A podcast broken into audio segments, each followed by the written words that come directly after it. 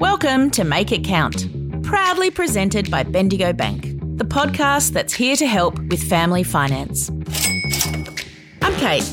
And I'm Mandy, and we are from Two Peas in a Podcast. Join us as we share our real experiences and get helpful tips from experts along the way. As always, this episode contains general information only and doesn't take into account your personal objectives, financial situation, or needs. Hello, and welcome to another episode of Make It Count. On today's episode, we spoke with David Robertson and Amanda Morris. David is head of economics, I mean, wow, Yep. and market research at Bendigo Bank, and Amanda is a home loan expert, a mobile lender in New South Wales, and mum of four and three stepkids. She was our person. She really was. I love the fact that when she chatted, she just said, This is what you should do. Also, sometimes you can't because the kids just get in the way. yeah, she was awesome. You've forgotten to make a lunch. She really enabled us to be honest and vulnerable about our finances. Yeah. This week, we talked about something that I think is really important. Yeah. All the financial mumbo jumbo that we need to consider as our families are growing. And I'll admit, sometimes I've ignored that because I don't understand it. Yeah. Well, we call them growing pains for a reason because uh, not just the children growing, but our houses, our Yes. cars, and definitely our finances. They're the challenges that we face as parents and as our families and living situations evolve. Something you and I very familiar with. Yes, there's so much to keep track of, Kate. That's why we were lucky Too much. to have this opportunity to chat with David and Amanda. I mean, personally thrilled. Both were able to provide some awesome advice on family costs and budget considerations, all the things that come with a growing family. Mm. And I think it also helped with understanding how much impact there'd been from COVID on the economy. Mm. Yep. I mean, it's our whole lives. It is our whole lives. Knowing these things just makes it a little easier to make financial decisions that are right for our families. Yeah, so true. Because I think I felt guilty during COVID Yeah. with not having as much money. Yeah. And I think it just brought some peace of mind to know that despite COVID and the impact that it's had, we should have confidence in the resilience of the Australian economy. And I had, okay, I'd never thought about that. but actually, it's a huge part of my life. So I found that really reassuring with David. He was like, you know, I love statistics and I'm going to tell you what they mean. And yeah, it was really comforting. Yeah. And he really unpacked some of the big questions that we had when it came to interest rates and the housing market. I think it's really valuable and really important insight to have, especially after everything we've experienced in the pandemic. It's true, Kate. It was a great chat with David and Amanda that left us with some more clarity on interest rates and all the bits and pieces that can impact family life, especially since the dreaded COVID. Well, do you know what, Mandy? Mm-hmm. I think it's time to jump into the episode Yay. and hear from David Robertson, head of economics and market research at Bendigo Bank, and the beautiful home loan expert Amanda Morris. Welcome to Make It Count, Amanda. Thanks for having me, ladies. How are you? We're good, thank Good. you. We're really excited to talk to you. What do you think are some key milestones that change your financial outlook as your family grows? For example, if you need to upsize your home or get a bigger car.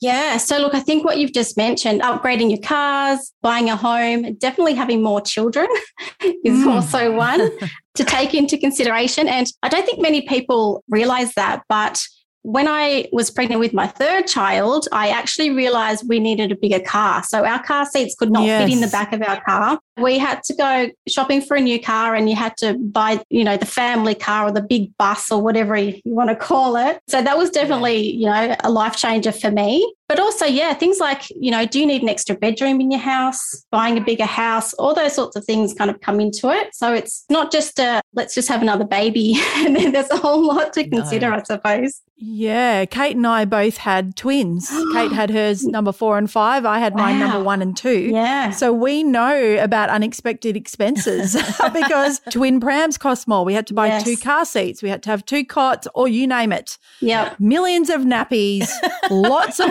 formula or, you know, new bras for our Bigger big cars. boobs. all that stuff. So, you know, a lot of people probably aren't financially prepared for things like that. So, what advice would you give to people maybe who haven't had children yet?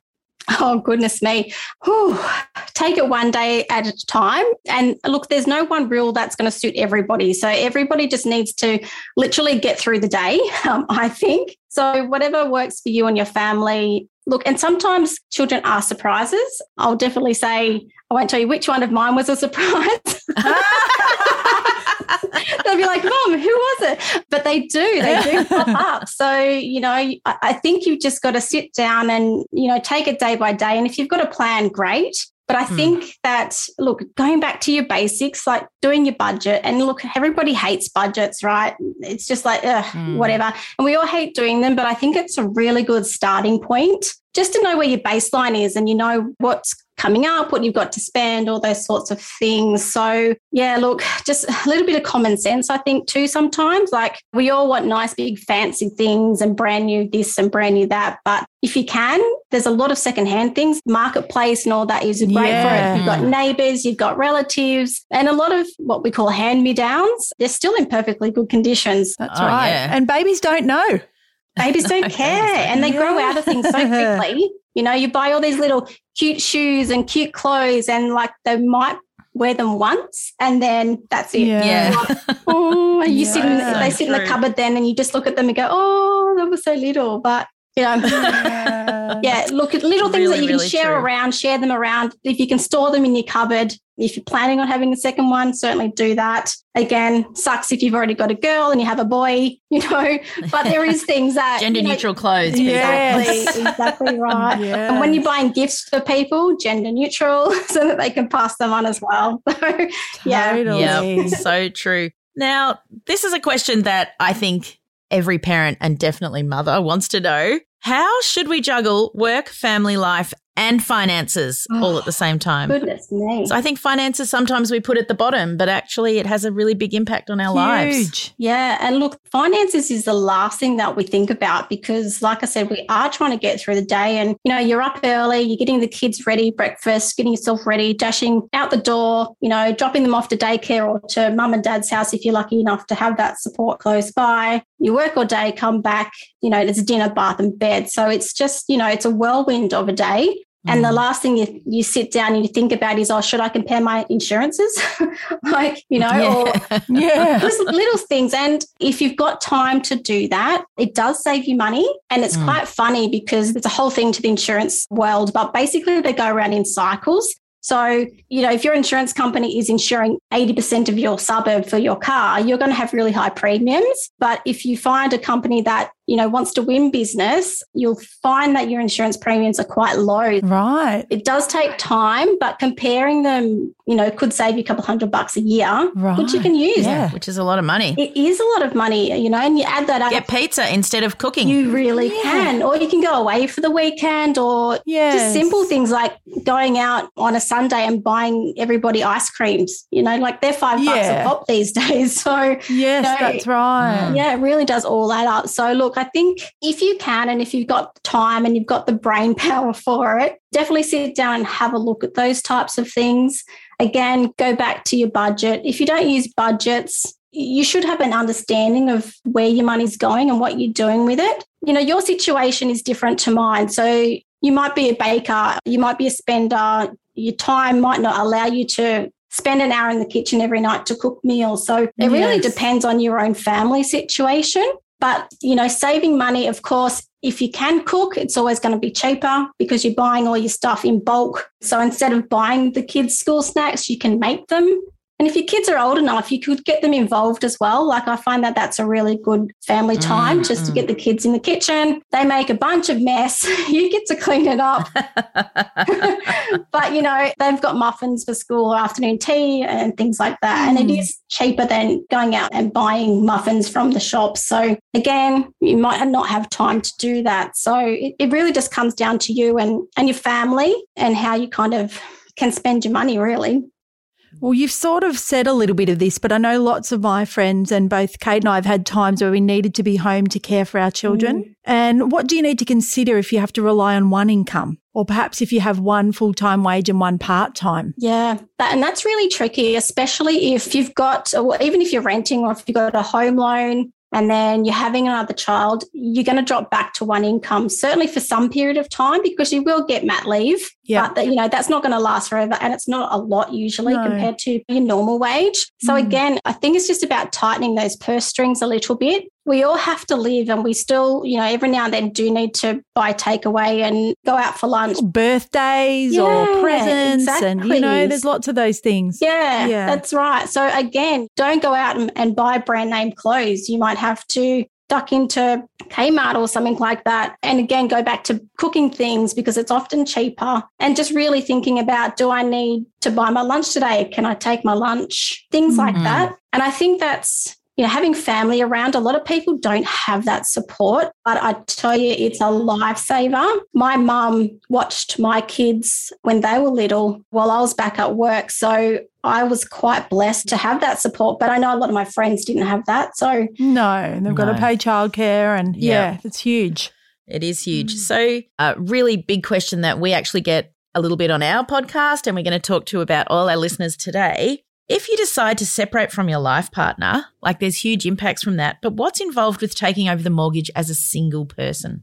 Mm, good question. Something that I've been through and my partner's been through. So we're now a blended family. Yeah, so we've both been through this situation. It's challenging. So you have to be able to afford the whole loan repayments on your own. Mm. And you do need to speak to a solicitor because there's a process involved that involves going to court, having your family orders made up, removing one partner from the title. Mm. Right. And normally there's a cost to do that. But if you get your family orders done, then the courts waive that cost to remove the person. And then, of course, the bank has to approve you on your own and your own income to be able to afford the mortgage. So again, quite tricky, especially if you're used to having two incomes, dropping back to one income. And you've got, yeah. you know, the hassles of what life brings you with a separation as well. So mm. it can be quite mm. daunting, but definitely just reach out to somebody that's in that field. So your solicitor or your bank, just to get the true information because I'm guilty of it as well. I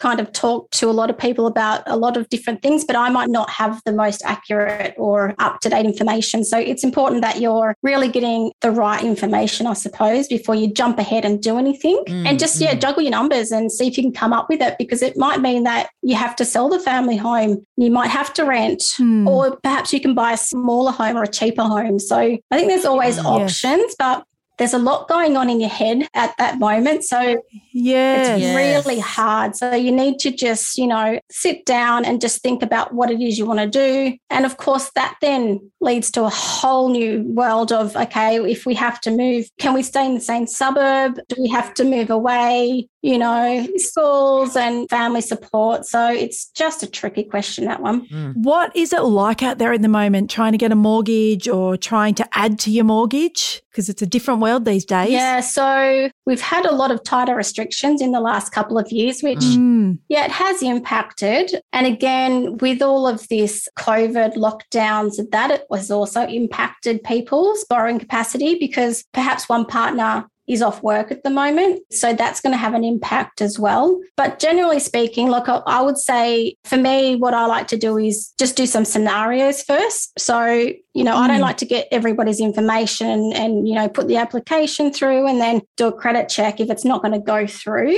So for me personally, I just like to get their income information, what's their assets and, and their debts like, and then I'll just run some scenarios for them and then present that to them, and then they can have the choice on which way they want to go. And I often mm. find that that's better for customers and it's better for me as well. So that's kind of my approach is just mm. to talk to people and, and just get a feel for and don't just go to one lender. Like you might have been with the same bank for 20 years, but there's so mm. many out there, and we've all got different policies. We've all got different yes. ways of calculating income and borrowing capacity. So definitely take the time and have a chat to a couple of people. Mm. Advice. What are some things that people forget to think about when it comes to finances and our growing families? And how can we all be better prepared? Good question. Look, I think we don't think about the little things. So, you know, if we're moving into a bigger house, we need to think about our higher electricity bills. Maybe we're using more water now. Our insurances are probably going to be higher for our home and contents as well. Same for our cars. Sometimes the insurance could go down because if you've got an older car and then you're buying a newer car, it could be cheaper, which is great, fantastic. Yeah. Okay. But yeah. you've also got to think if you're getting a bigger car, perhaps you've got bigger tires, which are going to cost more. Yes. That happened to me actually. And I was like, what? I know. No, it's yeah, crazy. never occurred to me. So, you know, Rego Mm. is always going to cost you a couple of grand at each year. And it's, they, they're the little things that, because you're not paying them monthly like your phone bill, they just kind of sometimes creep up on you. So I've got a couple of families that like to set up a few accounts and they'll each pay from their pay each week or fortnight, they'll actually pop money aside into like their bills account so that Mm. when those things come up, like even your roadside assistance, you know, that's like 120 odd bucks a year. Yes. And you literally get an email saying, hey, this is due next week. And you go, oh, God, Yes. you know, Can't find Yes. it. so, you know, maybe start to put some money aside each pay so that you don't get Mm. stuck with that big lump sum. And Mm. things like your electricity, like electricity bills are huge. So maybe you can pay those off every fortnight. I know that a lot of places let you do that. Just the little things I think we don't think about. From a lending point of view, when you go for a loan, one of our requirements now is to look at your bank statements. So we'll have a look over the last month or two, your spending habits. And people get quite surprised about how much they actually spend. Yes. Yeah, yeah, Yeah. and it's it's not a funny conversation, but it really is because they're like, "No, I don't spend that much," and I'm like, I don't spend $60 at the IGA. yes, I do. "You do, Yeah. you know." Just the little things that they just go, oh my goodness. You put it in front of them and they're just like, wow, I didn't realize I was spending. And a lot of it is just on crap. So, Yeah. it's, yeah, Yep. it's having that conversation. And look, if you know you're okay with that, that's fine. But if you're trying to put yourself in a position where you're wanting to buy your first home or your next home, that's just something to be mindful of. Your spending habits and what can you Mm. kind of tighten up in the interim, I suppose, just to help you out. Yeah. Well, thank you. Do you think there's anything we've missed really important for our listeners to hear today? Any last minute wisdom from you? Oh goodness, I don't know about wisdom. I think most people are like me. We just try and get by each and every day. We're busy. We've got kids and we've got work and we've got our dogs running around that we've got to look after as Mm. well. Add that into housework. Finances are the last thing that you think about. And look, I get it. I've been in this industry for more than a decade and I still am hopeless sometimes at trying to remember yeah. you know, about me Yep. and about what we do. So it's really just look, do what you can. If you think that you want to save for something, like, you know, my kids will want a car or a new PlayStation game or something, it's really just about, okay, well, that's your goal. So you need to focus on that Mm, goal. mm. And it's the same as your home loan. You know, a lot of us these days now need thousands of dollars for a deposit. So make that your goal and stick to it. You know, if you Mm. say, well, we're only going to have takeout once this week, stick to it and put posters up, put sticky notes on your fridge or back of your bedroom door and just note how much have you got left to go, whatever it is that motivates you. Have your goal and and just focus on that until you get it. And then look, you can have a breather and then you can say, okay, well, we want to go on a holiday now. So, you know, let's do the same thing. Just the best thing is have a goal in mind and just work on reaching Mm. that goal. Even if they're baby steps. Yeah. Thank you, Amanda. It was wonderful Yes. to hear from you today. Thank you so much, Amanda. Thank you for being with us on Make It Count. My pleasure. Thanks, Kate Mandy. Bye. We're chatting with David Robertson. David is the head of economics and market research at Bendigo Bank. Wow, David is an economist who can help us make sense of interest rates, the property market, and the economic recovery from COVID 19. Wow, that's a lot of things he's going to make sense of. David, we need you. Thanks, Kate. Thanks, Mandy. Great to be with you. yes, well, welcome to Make It Count. We're thrilled to have you. Real pleasure to be with you. So, David, can you just tell us a little bit about the outlook for interest rates and what does this mean for families upsizing due to work or school? I better put it on the table first. The bad news is that interest rates really only have one direction to go, and that's up. Yeah. And that's because they're at rock bottom. I suppose the good news is they've never been this low. Mm. no. The Reserve Bank have done their job. They've set official rates as low as they could go without being negative. And that world of negative interest rates, there's a whole other topic. I don't think we want to go there. But the good news is, whilst they'll eventually go up, they should stay down at these sort of rock bottom rates for at least another year. Some people are saying for another two or three years. Wow. Right. Yeah, depending on who you believe. I'd make the assumption that we've got rates where they are for probably 18 months. And the other good news is when they do go up, they probably won't go up too far.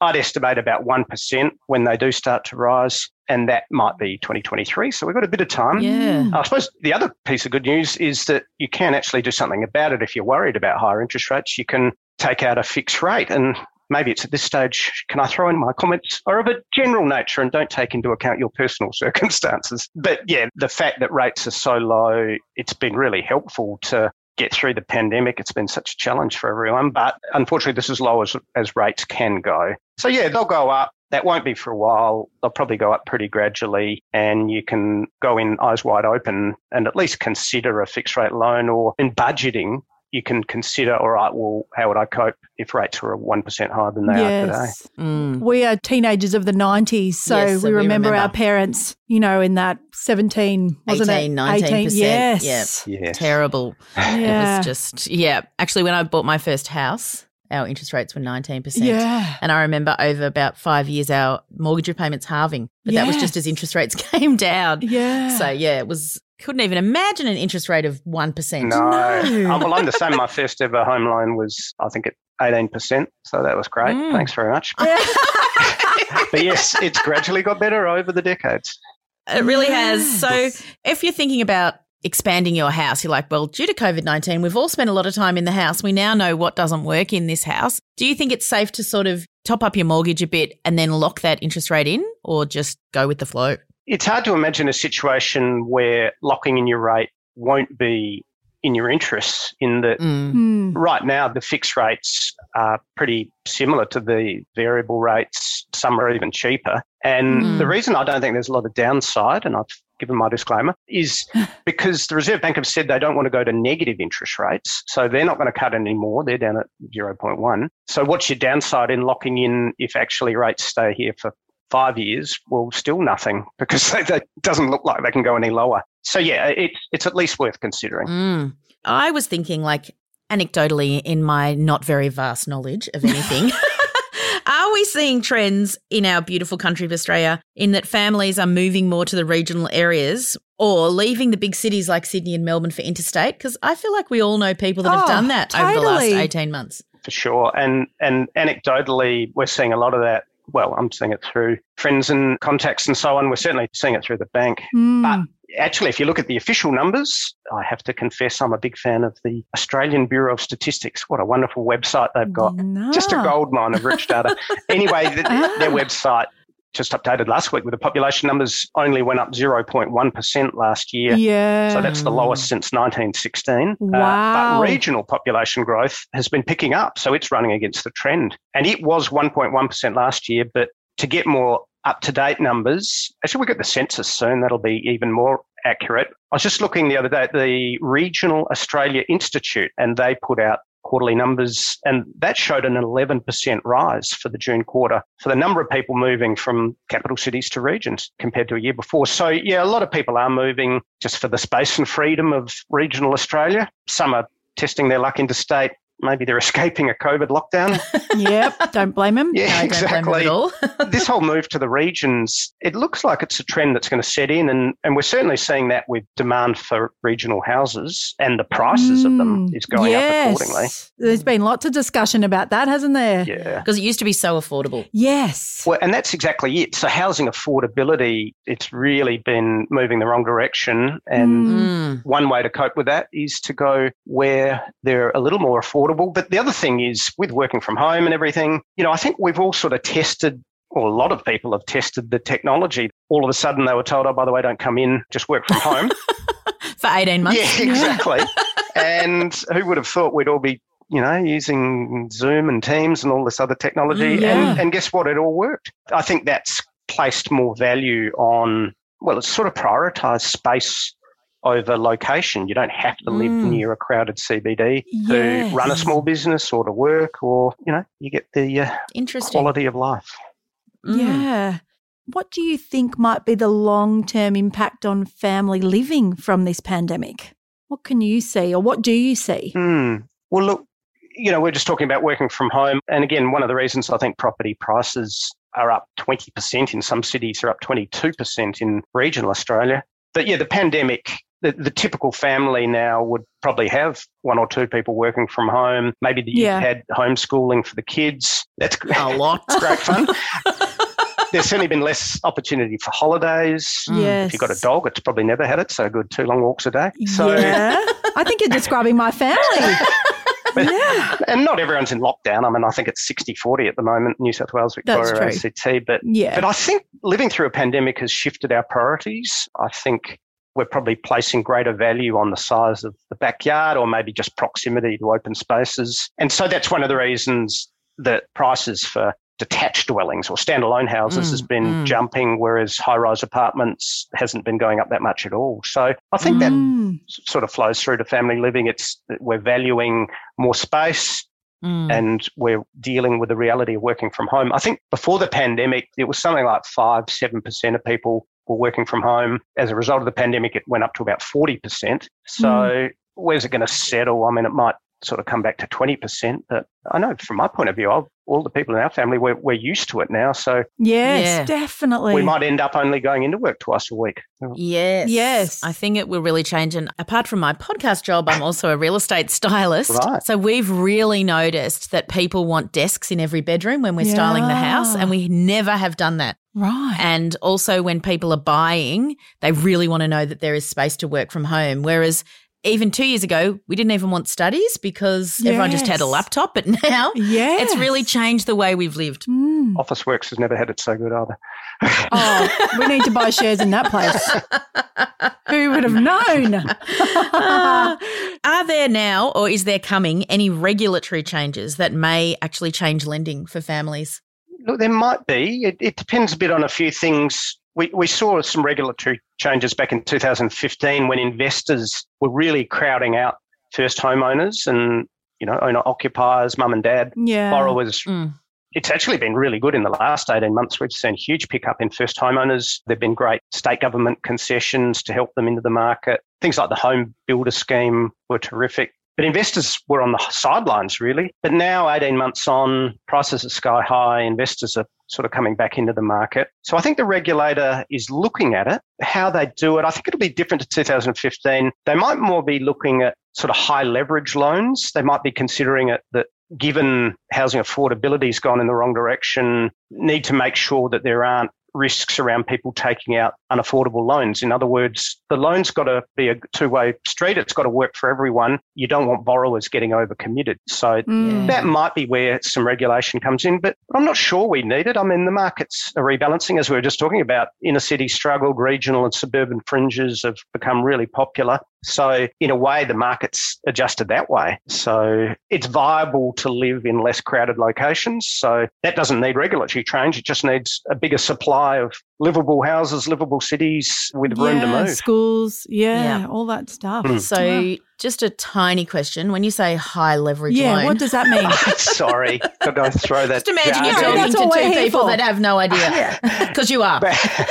Basically, when you look at a home loan or any loan, really, there's the amount you put in, and then there's the value of the property. So, if I'll talk about a million dollar home just because it's easy to work it out. If you stump up two hundred thousand, then Yep. you've got twenty percent equity. You borrow eight hundred thousand, so it's twenty eighty. So that's called an eighty percent leverage or 80% loan to valuation ratio. And Right. if it goes much over 80, it gets difficult. A, you've got to make sure that it's affordable and that you can cope with Mm. interest rate rises, or if the value of the property drops. And so that's why the regulator Yeah. might be looking at the rules around well, do there need to be any additional rules, say, for loan to valuation ratios above 80% or 90 or 95 or wherever? It's all about how much skin you got in the game. Yep. We are going to do an extension next year just because of everything that's happened. And we've had to go back to the bank and refinance. And it's taken a lot longer than it used to. Is have you seen a change in that just because demand? there is a lot of demand coming through. And so,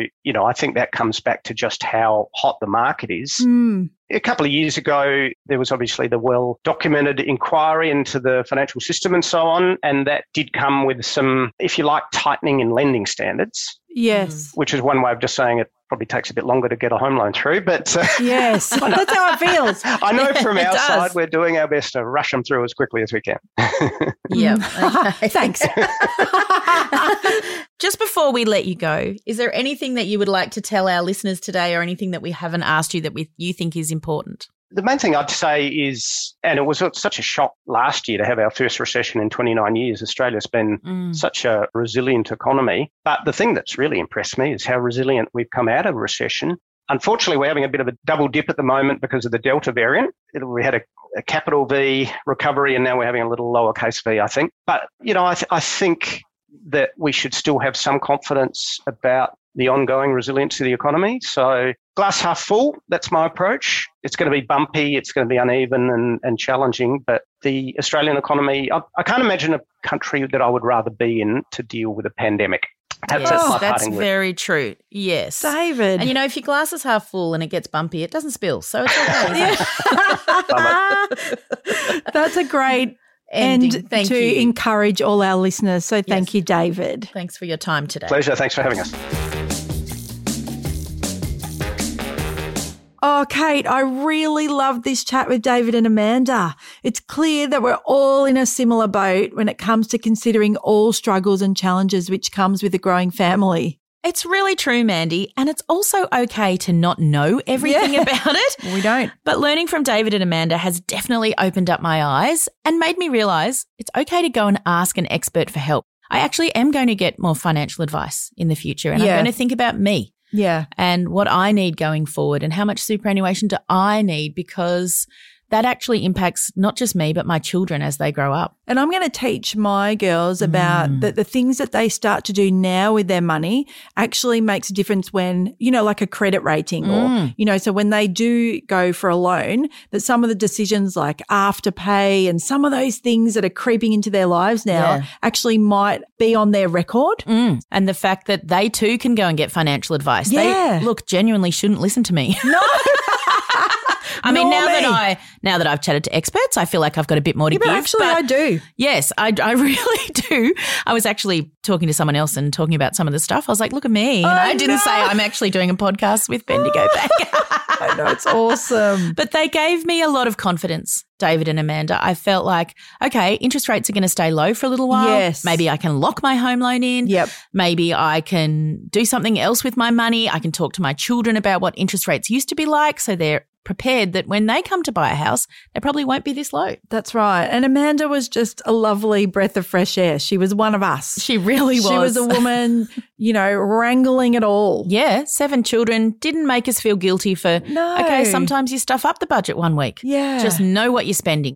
Next week is going to be super interesting because we're going to take a deep dive into pocket money. Woo-hoo. Something that made us excited as kids is now an opportunity to learn as a parent. I loved getting pocket money from my grandma as a kid, and Gavin Holden, Bendigo Bank State Manager, will be taking us through the age old debate of pocket money. How much do we give our kids? When do we start? All those prickly questions. I can't wait. Me either. Thanks for listening to Make It Count. If you enjoyed this episode, be sure to subscribe for future episodes. Leave a review letting us know what you enjoyed most. This also helps others find the podcast. This podcast is proudly produced by Bendigo Bank.